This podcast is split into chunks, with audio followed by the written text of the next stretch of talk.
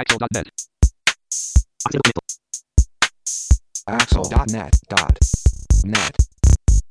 こんにちは。アクセシビリティの情報サイトアクセルがお送りするポッドキャスト第24回、えー2013年7月17日頃配信予定号です。中根です。24度目ましてインフォアクシアの植木です。FC0 山本泉です。はい、よろしくお願いします。よろしくお願いしますお願いします。さあ、じゃあ今回もクリッピングからスタートします。はい。2013年7月7日、アライドブレインズ都道府県のウェブサイトに対するアクセシビリティ調査結果を発表。そしてもう一つ、アライドブレインズ政党のウェブサイトに対するアクセシビリティ調査結果を発表。ということで2本、中根さんお願いします。はい、えっ、と前回のポッドキャストで紹介した、のが、やはりアライルブレインズが実施したこれは政府機関に対する調査、まあえー、と省庁とかですね。あと、まあ、あのその他、えー、50組織だったと思いますけれども、えーに関する調査がの結果を、まあ、前回のポッドキャストでも紹介しましたし、まあ、クリッピングでも紹介したんですけれども、まあ、これの同じシリーズといいましょうか。同じ調査で、え今度は都道府県の公式ウェブサイトえただまあ調査期間中に調査が完了しなかった北海道は除くっていうふうになってましたけれどもそれからえーと各政党えこれは2013年の4月時点だったと思いますがに総務省に届け出があったえと政党ですね。政治資金規正法に基づく届け出だということだと思うんですけれどもでにあった、えー、と政党で公式サイトの存在が確認できた政党について、えこれらの公式サイトえの全ページ公開されている全ページを対象にした、えー調査をしましたという、えー結果報告です。でえっと、内容的にはですね前回のその政府機関に対するものとやってることは同じですね。で傾向としても大体似通っていてただその、えー政党の方はあの JISX83413 の2010の、えー等級シングル A の達成基準に問題があるサイトの率が政党の方が高いっていう、えーことが、まあ、えー一番目立つ結果という感じになってますね。でその他に関しては前回のポッドキャストの中の議論を聞いていただければ大体どんな感じで捉えればいいのかっていうのをお分かりいただけると思うんですけれども基本的にはやはり、えーまだまだえー改善しなきゃいけない部分もありますねというような感じのことが見て取れる特に政党の方はもっと頑張ってくれなきゃ困りますねというような内容になっていました。こちらについて植木さんいかがですか？そうですね。あの、前回の話の、まあ、えー繰り返しになっちゃうかもしれませんけど、例えばランキングで言うと、下位の方の、それこそ90%以上、えー問題があるって言われている都道府県とかのページ見ても、そんな実際には悪くないんですよね。だから、あの、多分これ、例えば1個でも画像のオルトを付け忘れたしかもそれがヘッダーにその画像があったっていうと全ページ共通なの多分99%が一気にいっちゃうっていう類だと思うんですがなのであの、えー東急 A に問題のあるページの割合でランキングにするのはちょっと実際のアクセシビリティの確保度合いからはちょっと乖離してしまう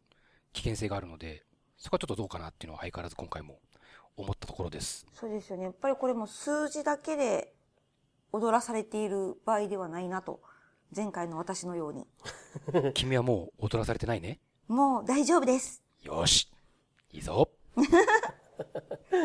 ということで、まあ、あの、まあ、一つの、まあ、指針ではあるけども、これを、まあ、丸々、鵜呑みにしない方がいいけども、一つ事例としてっていう感じで見ておくといい感じですか？そうですねやっぱりその、まあ、全体の傾向というか意識のど強さの度合いとかそれぐらいは測れるかなって気がするんですよね。やっぱりだから政党の方がちょっとその割合が高いとかっていうのはやはり何かを示唆してるなとは思うんですよね。あとは、あの、いつ調査をしたのかっていうところにも、政党の場合はあるかもしれないですよね。えーそうですね、まあ、今回の調査6月のえー半ばぐらいとかっていうことなのでその後まあ選挙に向けてどうなったかとか選挙期間始まっても今更新できますから法律が変わってそうですよね。だからその時に良くなってるのか悪くなってるのかとかっていうのはちょっと興味はありますよね。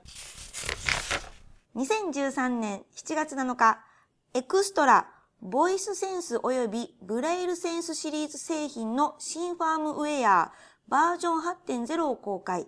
新たにドロップボックス連携機能などを追加。ということで、こちらも中根さんお願いします。はい、これ以前もクリッピング、えー、とポッドキャストで取り上げたことがありますけれども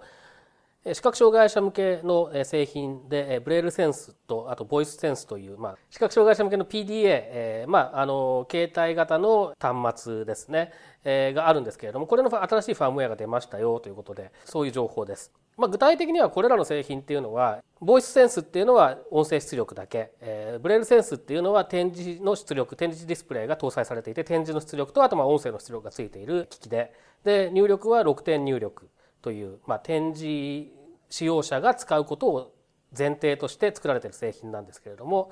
でこれあの中身はですね結構その Windows と親和性の高い、構造になっていて。例えばまああのワードのファイルが扱えるとかそういうようなこともあったりして、えーそういうような製品なんですけれどもこれのまあ新しいファームウェアが出て何が今回変わったかっていうといろいろまあ細かいことがあるんですけれども多分一番インパクトが大きいかなと思うのはドロップボックスとの連携機能が新たに搭載されたというところで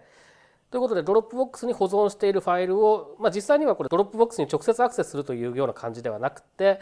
ドロップボックスから手元にファイルをダウンロードしてきて編集してアップロードすることが比較的簡単にできる機能が追加されましたというようなのが一つ大きいところですね。それから一番最上位機種のブレールセンス U2 という機種に関しては YouTube の動画の再生機能がつきましたと。でまあ動画といっても画像がどうなってるのかよくわかんないんですけど、まあ、あの画像なくても結構その YouTube ってビデオクリップとかプロモーションビデオみたいな音楽音楽のプロモーションビデオみたいなのありますから音だけ聞けるのでも十分価値があるコンテンツって多いんですね。ですからそういう視覚障害者で YouTube を見たい人 YouTube のコンテンツを楽しみたいっていう場合にわざわざパソコンとか、まあ、YouTube が、えー、とオフィシャルに対応している iOS とか Android とかを使わなくてもこの製品で YouTube が見られるようになったと。いうとこがちょっと大きいかなと思います。で他の製品に関しては多分 CPU パワーの問題だと思うんですけれども YouTube 機能はついてないと。いう感じですかね。なのでまああのいろいろこういうあの視覚障害者専用の機器でも進化していて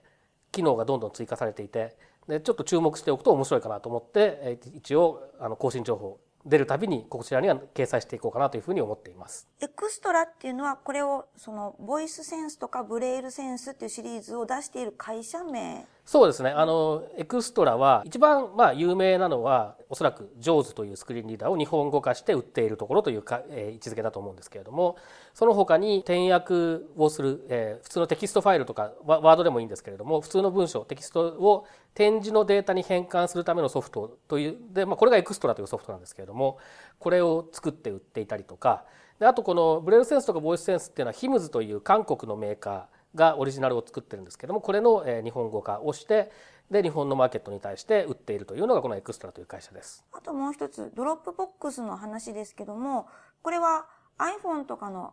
アプリとも同じような感じですよね。その、ダウンロードして、編集してアップロードする。そうで。すね感ほぼほぼ感覚的には同じですねだからちょっと PC で使ってるのとはちょっと違うけれども、そう iPhone とかとは似てると思いますね。ね。わかりました。植木さん、いかがですか？PDA っていうとそういうコンパクトな端末っていうイメージが僕たちあるんですけど、はい。このブレイルセンス、ボイスセンスって今製品ページ、ウェブサイトで見てると結構横幅が18センチとか25センチとかあって、奥行きが12センチとか7センチとか、で、厚みが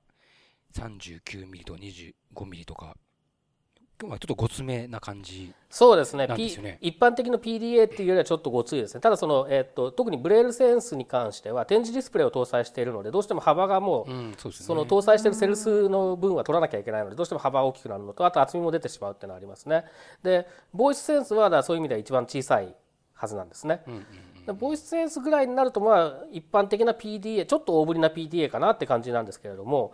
他の機種は確かにちょっとあの PDA って呼ぶには大きいかなってちょっと小さめのノートパソコンぐらいかなっていうぐらいのつもりで思っておいた方がイメージとしては合うかなと思いますね。2013年7月7日、KGS 展示 PDA の新製品を発表。BM32、BMPK は販売終了。ということで、こちらも中根さんお願いします。はい、えー、と展示 PDA ネタが続きますけれども KGS という展示ディスプレイをまあ主に作っている会社でそれから展示ディスプレイを作るための部品であるところのまあ展示、えーセルという部品ですねこれの供給をしている、えー、と日本のメーカーですけれどもこちらが新たに展示 PDA を作って9月11日に発売しますよというそういう話題です。でこれはですねあのクリッピングの方の記事の関連記事のところにも出てますけれども去年の11月に行われたサイトワールドで、えー、モックアップが展示されていたものの製品化だというふうに思われます。で今まで KGS が作ってきた展示 PDA というのはもう展示を読み書きするために特化したものだったんですけど今度は普通のテキストですね漢字金混じり文とかを作ることもできるように作られているというのが一つの特徴になっているようです。えまあ、詳しいことは現在発表されていることについては基本的にクリッピングの方にまとめてありますのでそちらを見ていただきたいと思うんですけれども、まあ、一つ製品というか選択肢が増えるということで、えー、いいことかなとは思います。で、その一方で、これまで KGS が売ってきた BM32 ブレールメモの32マスのモデルですね。それから BMPK というのはブレールメモポケットの略称ですけれども、この2つの端末、えー、これは展示を読み書きすることに特化している展示 PDA ですが、えー、こちらについては販売終了というお知らせも合わせて出ていましたという、そういう、えー、話題です。中根さんはどちらかを使ってたりとか？えっ、と、僕は、えっ、ー、と、ブレールメモポケットというのを比較的日常的に使ってますね。今も？はい。じゃあ今回のこのニュースっていうのはどんな感じなんですか？まあ、あの、今多分国産で手に入れられるもので一番小さい展示出力ができる機器ってブレールメモポケットなんですね。で、今度出るそのブレールメモスマート16かな、えー、BMS16 という略称ですけれども、こちらはちょっと大きいんですね。なのでちょっとブレルメモポケットがなくなっちゃうのは残念だなって気は正直しますね。やっぱり結構ねその小さくて軽くて持ち運びが簡単っていうのは重要なので本当に重要だと思いますでブレルメモポケットってえっとまあさすがにあの胸ポケットには入んないですけどスーツのジャケットのポケットぐらいに入るしあのジーンズの後ろのポケットとかにもあの突っ込めば入るっていうレベルの大きさなんですよ。だからあれはね結構貴重な存在だというふうに思っていてこれが販売終了になってしまうというのは非常に残念だなというふうに個人的には思ってますね。確かに中根さんが使ってるブレイルメモポケットと比べるとちょっとごつい感じが見ててもありますね、うん、何か期待する新機能みたいなのなんかあるんですか？この。うん、まあパソコンとの連携がだいぶしやすくなる部分はあるんだろうなとは思うんですけどね。あとまあちょっとその製品ページを見るとスマートフォンとの連携機能も「点点点」みたいなことが書いてあって。あありますね「点点」ってなってますね。連携機能も何なんだよっていう感じ。でそこがどれぐらいあのな点点点が あのなんていうんですかね1行か2行で終わっちゃうようなものなのか1ページぐらいあるものなのかによってだいぶこの製品に対する評価って変わってくると思いますね。するかもしれないししないかもしれないしみたいな感じに読めちゃいますからね今だったらね。しようと思ったり思わなかったりラジバンダリと。お後がよろしいようで 次行きましょうか。行きましょうか。2013年7月12日 NVDA 日本語チーム NVDA 日本語版 2013.1.1JP をリリースということでこちらも中根さんお願いします。はい、えー、このポッドキャストクリッピングでも何度も取り上げている NVDA という、えー、オープンソースの Windows 用のスクリーンリーダーですけれどもこれはもともとはオーストラリアにいる開発チームが中心になって作っていて、まあ、世界40カ国語ぐらいには対応していて日本語もそれには含まれてるんですけれどもただその、えっと、オリジナルで配布されているパッケージには日本語の音声合成エンジンとかそれから点訳点示を出力するためのあのエンジンですねそういったものが含まれてないという背景があります。で、えこの問題を解決するために、え日本語の音声合成エンジンそれから点訳エンジンを含んだパッケージを独自に配布しているのがこの NVDA 日本語チームという、えま、グループで、え日本語版というのはまそういうそういうパッケージなんですね。で、えっと、本家オリジナルの NVDA も今、えー、バージョンが最新バージョンは2013.1.1というバージョンなんですけれどもこれをベースにしたその日本語パッケージというのが、えー、7月に入ってから出ましたよという内容です。で、えっと、細かいことに関してはですねあの記事の方を読んでいただいた方がいいと思うんですけれどもまあいろいろと,、えっと日本語関連の部分も改善されているということなのででその日本語を扱うために必要な追加機能みたいなものもこの日本語版にはあのオリジナルにはない機能とかもちょっとついてついてたりするので日本語を使う人にとってはこっちの方が使いやすいというケースは多そうだなというようなものです。なのでまああの日本語環境で NVDA を使いたい人の場合は NVDA 日本語チームが出してくるパッケージにも注目しておいた方が良さそうだという感じですね。でまあ、あとあの前回紹介したこの NVDA ワールドというあのイベントが8月にありますけれどもこれを主催するのもこの NVDA 日本語チームということなので興味がある方はそちらも合わせてですね、えー、ちょっと見て見ていただけるといいんじゃないかなというふうに思います。植木さんいかがですか？はいえー、っと記事の中に罫線文字や記号など文字説明機能の改良って書いてあるんですけどこれつまり罫線の文字とかいろんな記号文字の読み上げが強化されてるっていう感じですね。そうですね。より分かりやすくなるようにということなんだと思いますね。これは。罫線文字ってどどう読まれるんですか？えー、っとですね、スクリーンリーダーによってあるいはそのスクリ同じスクリーンリーダーでもまあ辞書の作り方によってユーザーのが変更してたりするケースもあるので違うんですけれども、はい、まあ一応何かしら区別はつくようにはなっていて例えば二重二重横線とかあと何何？えっと右右下みたいなこうカクカクってなったこうやつとか、な一応想像がつくような読まれ方はするんですけれども正確に伝わってるかどうかっていうのは正直なのがよく分かんないですね僕だけが判断しようと思っても。やっぱり誰かに見てもらってこれがこういうふうに読み上げられてるっていうのがちゃんと分かるようなあ経験を1回ぐらいしておかないとですねちょっと、えー、実際にどう見えているものがどういうふうに読まれているのかっていうところまでは実は正確には把握できないかなっていう気はしますね。うん私はよくメールとかで、えー、半角のハイフォンをたくさんつなげて、あの、区切りにしたりすることもあるんですけれど、そうとか、あとは、イコールを、半角のイコールをつなげて区切りにしたりする時があるんですけれど、そういった時っていうのは何か不具合とかありますか？いや特にはないですね。だ大体のスクリーンリーダーの場合は同じ文字がいくつか以上続いた場合はあの省略して読むみたいな機能があったりするのでな、えーと、マイナスマイナスとか読み始めて、えー、34回読んだ後にあとはなんか省略みたいな感じになるのでで、えーと、当然その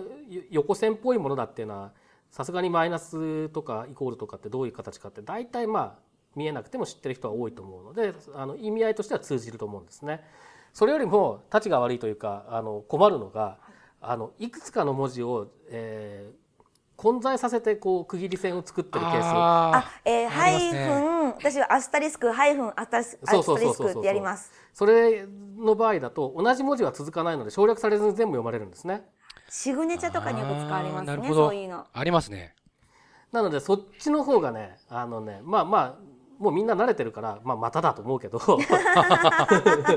み飛ばしがしづらいっていうのはありますね。ああ、なるほど。おお、でもやっぱりこうハイフンアスタリスクがこう並ぶとちょっと可愛いんですよね。女子っぽい感じがするんです。うん、あのイメージ的に。いいよじゃあ君はそのまま。わかりました。そのまま行きなさい。乙女のまま進んでいきます。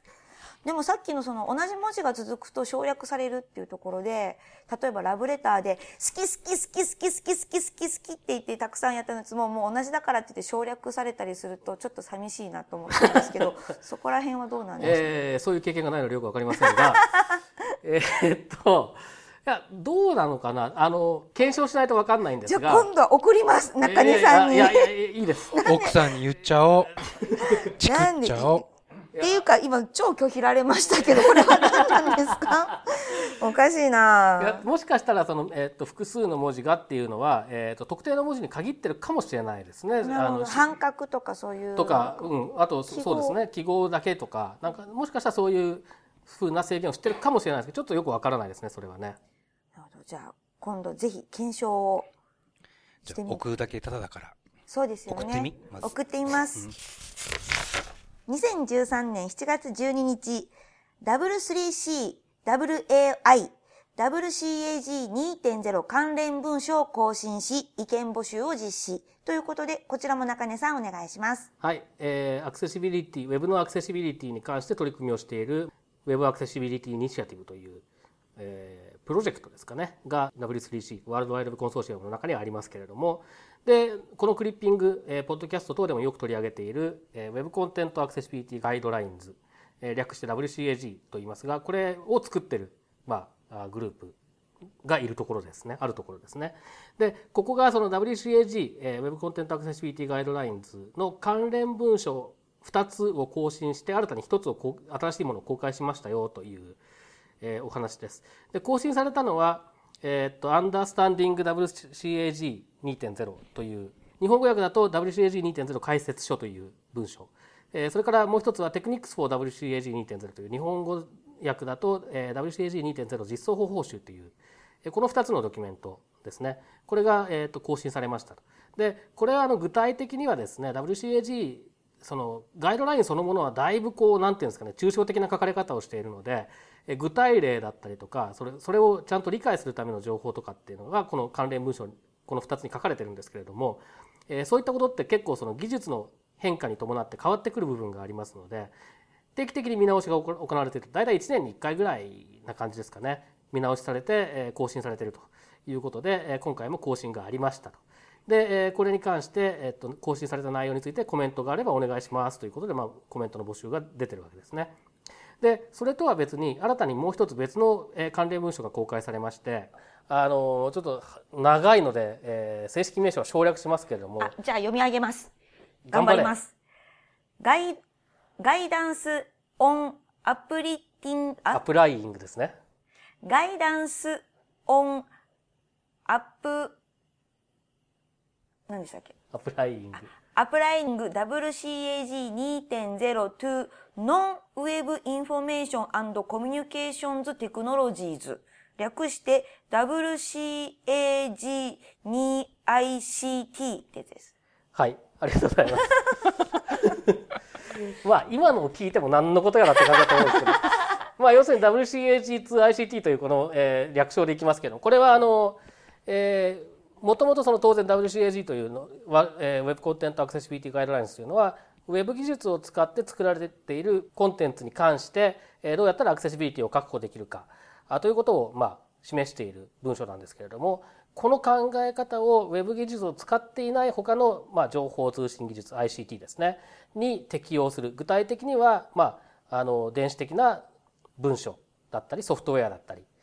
に適用するために必要な考え方。そういったものが示されているという感じですね。例えばその、え WCAG だと、えっとユーザーエージェントブラウザーですとかえそういったものの存在が前提になったものの書かれ方がしていたりとか、まあ、ウェブページっていう単語が出てきたりとかそういう部分があるわけですけれども、えーウェブ技術を使っていないわけですから当然ウェブページなんてないしそれからユーザーエージェントって何だっていう話になってくるので、えその辺をどういうふうに解釈すればいいのかっていうことを示しているとそういう内容になっているのだそうです。で詳しい内容については僕もまだちゃんと読んでないんですけれども、まあ、そういったものが新たにできてで、えっと、これはまあ仕様になるわけじゃなくて、えっと、参考文書として、公開していく予定であるということなんですがこちらに関しても、えっと、初めてこう、正式な、草案というか公開された草案になっていますのでこれに対する意見を、募集していますよということで先ほどのと合わせて8月15日まで、募集がされていますと。いううそういった情報です。植木さん、こちらについて。はい。例えば、アンダースタンディング、まあ、えーと、ウィーキング2.0解説書の方なんかを見ているとですね、まあ、えっ、と、例えば一番最初の達成基準で1.1.1でノンテキストコンテンツ、非テキストコンテンツっていうのがあるんですけども、あの、各達成基準ごとに、その達成基準の意図だとか、事例だとか、あと、その達成基準を満たすことができる実装方法の一覧とかっていうのが並んでるんですけど、ちょっと細かいところなんですけど、その実装方法の一覧のところの実装方法のタイトルの並べ方がちょっと見直しがされていて。えーっと、今まで特にこの1.1.1っていうのは、えーよく使われる達成基準だと思うんですけど、すごく見づらかった、分かりづらかったのが、今回、えーっと、ちゃんとこう並べ替えがされていて、今までよりはだいぶ分かりやすく実装方法のタイトルが並んでるかなという、それはどこを見たら？アンダースタンディングでテクニックスっていうところを、はい。ここに一覧がずらーっと。こういう場合にはこの実装方法が使えるっていう一覧があるんだけど、これが、あの、今まではすごく分かりづらい一覧だったのが、シチュエーションごとにこういう状況、こういう場合だったらこういう、この実装方法が使えるよ、こういう場合だったらこういうのが使えるよっていう感じで、分かりやすく整理され直してるところが、えちょっといいかなと。なるほど。全然関係ないんだけど、テクニクスって、そっか、なんかヘッドホンのイメージが。あ、なんかあったね。テクニクスっていう音楽だけが今耳にあって、ずっと今話を聞きながら、そのフレーズだけがずっと頭をこう回っていてですね、言わずに折れなかった。2003夏。2003? 違う !2013 夏ですね。時計は巻き戻せないんだよ。イズイズ。はい。未来を向いて進みます。では、えー、以上でクリッピングは終了です。はい。じゃあ続きまして、中根さん、次のテーマお願いします。えーっと、まあ、テーマってほどのものでもないですけど、最近ちょっと、えー、4年もののパソコン、かっこ Windows XP 搭載を、えー買い替えて、えー Windows 8に一気にジャンプアップした。それすごいですね。結構大変ですね。大変ですよ。えーどうですか、Windows 8は？いや面白いというか、まあ、まだまだちょっと僕自身が慣れてないので、えー使いこなしてるとは言い切れないんですけれども、まあ、いくつかやっぱり注目すべきところがあってほはい。まず一番大きいというかまずというかこれだけ話せば今日はいいかと思ってるんですけれどもあのえーっとですね Windows のパソコンをかまあ届きます。通販で買ったんで届きましたと。で、えー開けました。電源入れました、う。うん。でまあ電源入れると当然普通に立ち上がってきて初期設定の画面が出てきますよね。Windows の地域選んだりとか、あとなんかマシンの名前つけたりとか、はいはいはいはいはい。えーそういうところが出てきますけれどもその画面がまあ出ているだろうなと想像しながら、えー、と Windows のロゴがついているキーがありますね。はい。あれと,、えー、と U アルファベットの U を一緒に押す。と、はい。えーコンピューターの簡単操作センターというのが立ち上がってですね。で喋り始めるんですね。で、えーそれもちゃんと日本語の、えー比較的聞きやすい音声合成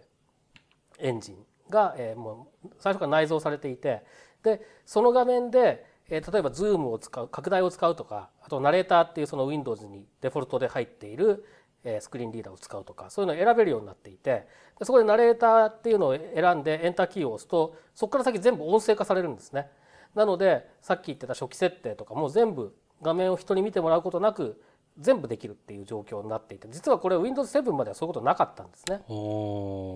おなので Windows 7の頃っていうのは、えっと一回初期設定が終わった後は、えーナレーターを立ち上げるってことができたんですけれども今初期設定の段階でそれができるようになったので、えーと僕はそれでなのでその初期設定の画面を、えーやり過ごしやり過ごしってこともないですね。ちゃんと設定してで、えっと自宅の w i f i につなぐ設定もナレーターを使ってやってでその上で、えーとスクリーンリーダー自分が普段使っている JAWS とかをインストールするということを、えー全部自分で人に見てもらわずにできたという。のがこれがまあかなり、あのーある意味革命的な出来事でしたね。ナレーターって前からありましたよね。ナレーターは XP の頃から一応ありますね。ただ XP の頃なんてのは本当に機能が限定されてたしその初期設定の画面なんか絶対読まなかったしあと日本語の音声合成エンジンも搭載されてなかったし。ということで全然だったんですけれども、はいはいはい。今はあのナレーターがかなり頑張ってる印象で例えば、えっと、今回買ったのはタッチスクリーン搭載の,、えーがあのいらないだろうなと思いながらもタッチスクリーン搭載のやつをあえて買ったんですけどノートパソコンを。お でタッチスクリーンにも一応対応しているので、えー、と例えば触ったところに何があるかとかってまあ使うアプリケーションにもよるんですけどちゃんと読んでくれるんですよねナレーターで。うーん。今手のある指をさえ置いているところが何かっていうのを読んでくれるそうですねだから iPhone のボイスオーバーに近いようなイメージですねなるほど。へえ。でえっ、とこれがまたちょっと面白いというか皮肉というかな状況なんですけれども、まあ、JAWS というのが一応日本語環境で使えるものとしては一番高機能なスクリーンリーダーうん。なわけですけれどもですよね。で Windows 7から Windows 8に変わった時にその JAWS とかそういうスクリーンリーダーがえ画面上の情報を取得するための仕組みっていうのが大きく変わったんですね。その関係で、えっと、今までちゃんと読み上げられてたものが JAWS でちゃんとうまく読み上げられないようなケースっていうのも、えーそれなりにあるようなんですねまだちょっとその辺の検証がしっかりできてないので何が良くて何がダメなのかみたいなことまでははっきり言えないんですけれどもただやっぱりちょっと今まで使えてたのになんかおかしいなっていうようなことはしばしば直面するんですね。ただそんな時も、えー、と今度はですねあのデフォルトとこれキー操作変えられるのかどうか分かんないんですがえー、と Windows キーとエンターを押すといつでもナレーターを立ち上げられるんですね。でということでおもむろにナレーターを立ち上げて確認すると上手では今一つ確認がうまくできなかったところが確認できてしまったりとかですね。マジ？でおっと。でナレーターって今まで使えないスクリーンリーダーの代名詞みたいな。なんか言ってましたもんね。それぐらいの勢いだったんですけど今これはかなり改善されていてあのーまだだからそういう意味で上手が、えーまあ、他のスクリーンリーダーももしかしたらそうかもしれませんが Windows8 にこなれてないというか、えー十分にチューニングができてないのかなっていう印象があるので Windows8 いいですよとは言えないんですけれどもお勧めはできないんですけれどもただナレーターの面白さっていうのはあってですねこれに興味があったらちょっとあの触ってみたらどうでしょうっていう感じがしますね。うーん。なんか声質とかはお好みですか？えっと声質はもともと入ってるやつは女性の比較的はっきりと喋る、えー声でこれマイクロソフトの多分提供している音声合成なんですけれども音声合成エンジンなんですけれどもあの他の例えば、えっとこのポッドキャストで取り上げたことがあるかどうか覚えてないですがドキュメントトーカーという、え比較的よく使われている日本語音声合成エンジンというのが、まあ、あるんですがこれなんかをインストールすればこれに切り替えることもできます。うん。ということはじゃあナレーター一本で賄えてしまう可能性も。えーっと今はまだそこまではいけてないですね。えーっと例えば漢字の詳細読みっていうその変換するときにこの字はどういう字だよっていう説明をしてくれる機能とかってのは多分まだないですしその辺があるのとあとまああのアプリケーションで対応してないものとかもまだ多分それなりにあると思うので完全にナレーターだけにするってことはできない状況だと思うんですがどうも Windows8.1 のプレビューを使った人によると,、えーっとナレーターも改善してるっていう噂がを聞こえてきたりするので。なのであのナレーターだけで何とかするのは無理かもしれないけれどもあのセットアップが。セットアップできるっていうのはすごく大きいしあとあと普段使ってるスクリーンリーダーでうまくいかない時に試しにナレーターでも見てみる。実際に僕それ今やってますけれどもそういうことによって打開できる局面っていうのは結構ありそうな気がしていてあのなんか面白い時代になったなっていう。選択肢も増えましたね。そういう意味ではそうですね。ただで使えるものでここまでできちゃうんだからまうん。あやっぱりすごいなと思いますよ。心強いバックアップの登場って感じですね。そうですね。本当に最悪の場合ナレーター立ち上げればあとなんとかなるかもしれないっていう感覚は今ありますので実際使ってて。今まではもう本当に JAWS と NVDA 両方入れといてどっちかがダメになったらどっちかを起動しあ起動できないみたいなそういうことがよくあったんですけど、今は、まあ、今今も JAWS と NVDA 僕両方入れてますが JAWS がなんかおかしなことになった時とかは、えーとナレーターを立ち上げてみるみるっていうこともするようになりましたね最近は。へえ。ゆきさん、この Windows 8に関して何かありますか？いやもう中根さんからの続報を楽しみに待ちたいなとはい。思います。はい。はい。さあ、じゃあ、もう一つ今回は、えー告知というかですね、やらせてください。アクセルのメルマガで新しく連載、不定期連載なんですけど、えー私山本泉がアクセシビリティ100本ノックというコーナーをやるようになりました。おで、すでにやっと1回目のがフルで終わったところで、コーチ指導も終わり、次のまあ第2回、第3回というお題をまあいろいろと探しているところなんですが、ここでですね、私も探してるんですけども、ここの自分の、例えば会社のこの部分のアクセシビリティをどうしたらいいんだろうとかというようなお題を募集したいと思います。ぜひ一緒にアクセシビリティ100本ノックをやってください。お願いします。まあ要はあれだよね。ノック待ってるんだよね。イージーズがね。はい。グローブ構えてね。そうです。バッチコイバッチコイ。バッチコイバッチコイって待ってんだよね。そうです。誰かノノッカーになって、ノッカーが勢いのいい打球を走るよ。取るよ右へ、左へ、華麗にさばくよってことね。くるっと回ったりもするかもしれないわよ。OK? ということで、あの、まあ、自治体サイトでもいいですし、気になったウェブサイトでもいいですし、自社サイトでも構いませんので、まあ、部分的に、えーここの部分のアクセシブルな、えーマークアップであったりとか、デザインとかっていうのを考えたいなというのがありましたら、ぜひ、info.axel.net までメールでお便りを送っていただけたらと思っております。よろしくお願いします。はいよろしくお願いします。お待ちしてます。てなことで、今回のポッドキャストは以上です。はいどうもありがとうございましたバイなららなまいたねーはいまた次回ですさようならこのポッドキャストへの皆さんからのご意見ご感想を Twitter、Facebook、サイト上のコメント欄そしてメールで受け付けていますメールアドレスは feedback.axel.net feedback.axel.net ですなおいただいたコメントなどをポッドキャストの中でご紹介する場合がありますそれではまた次回時計は巻き戻せないんだよ。はい。未来を向いて進みます。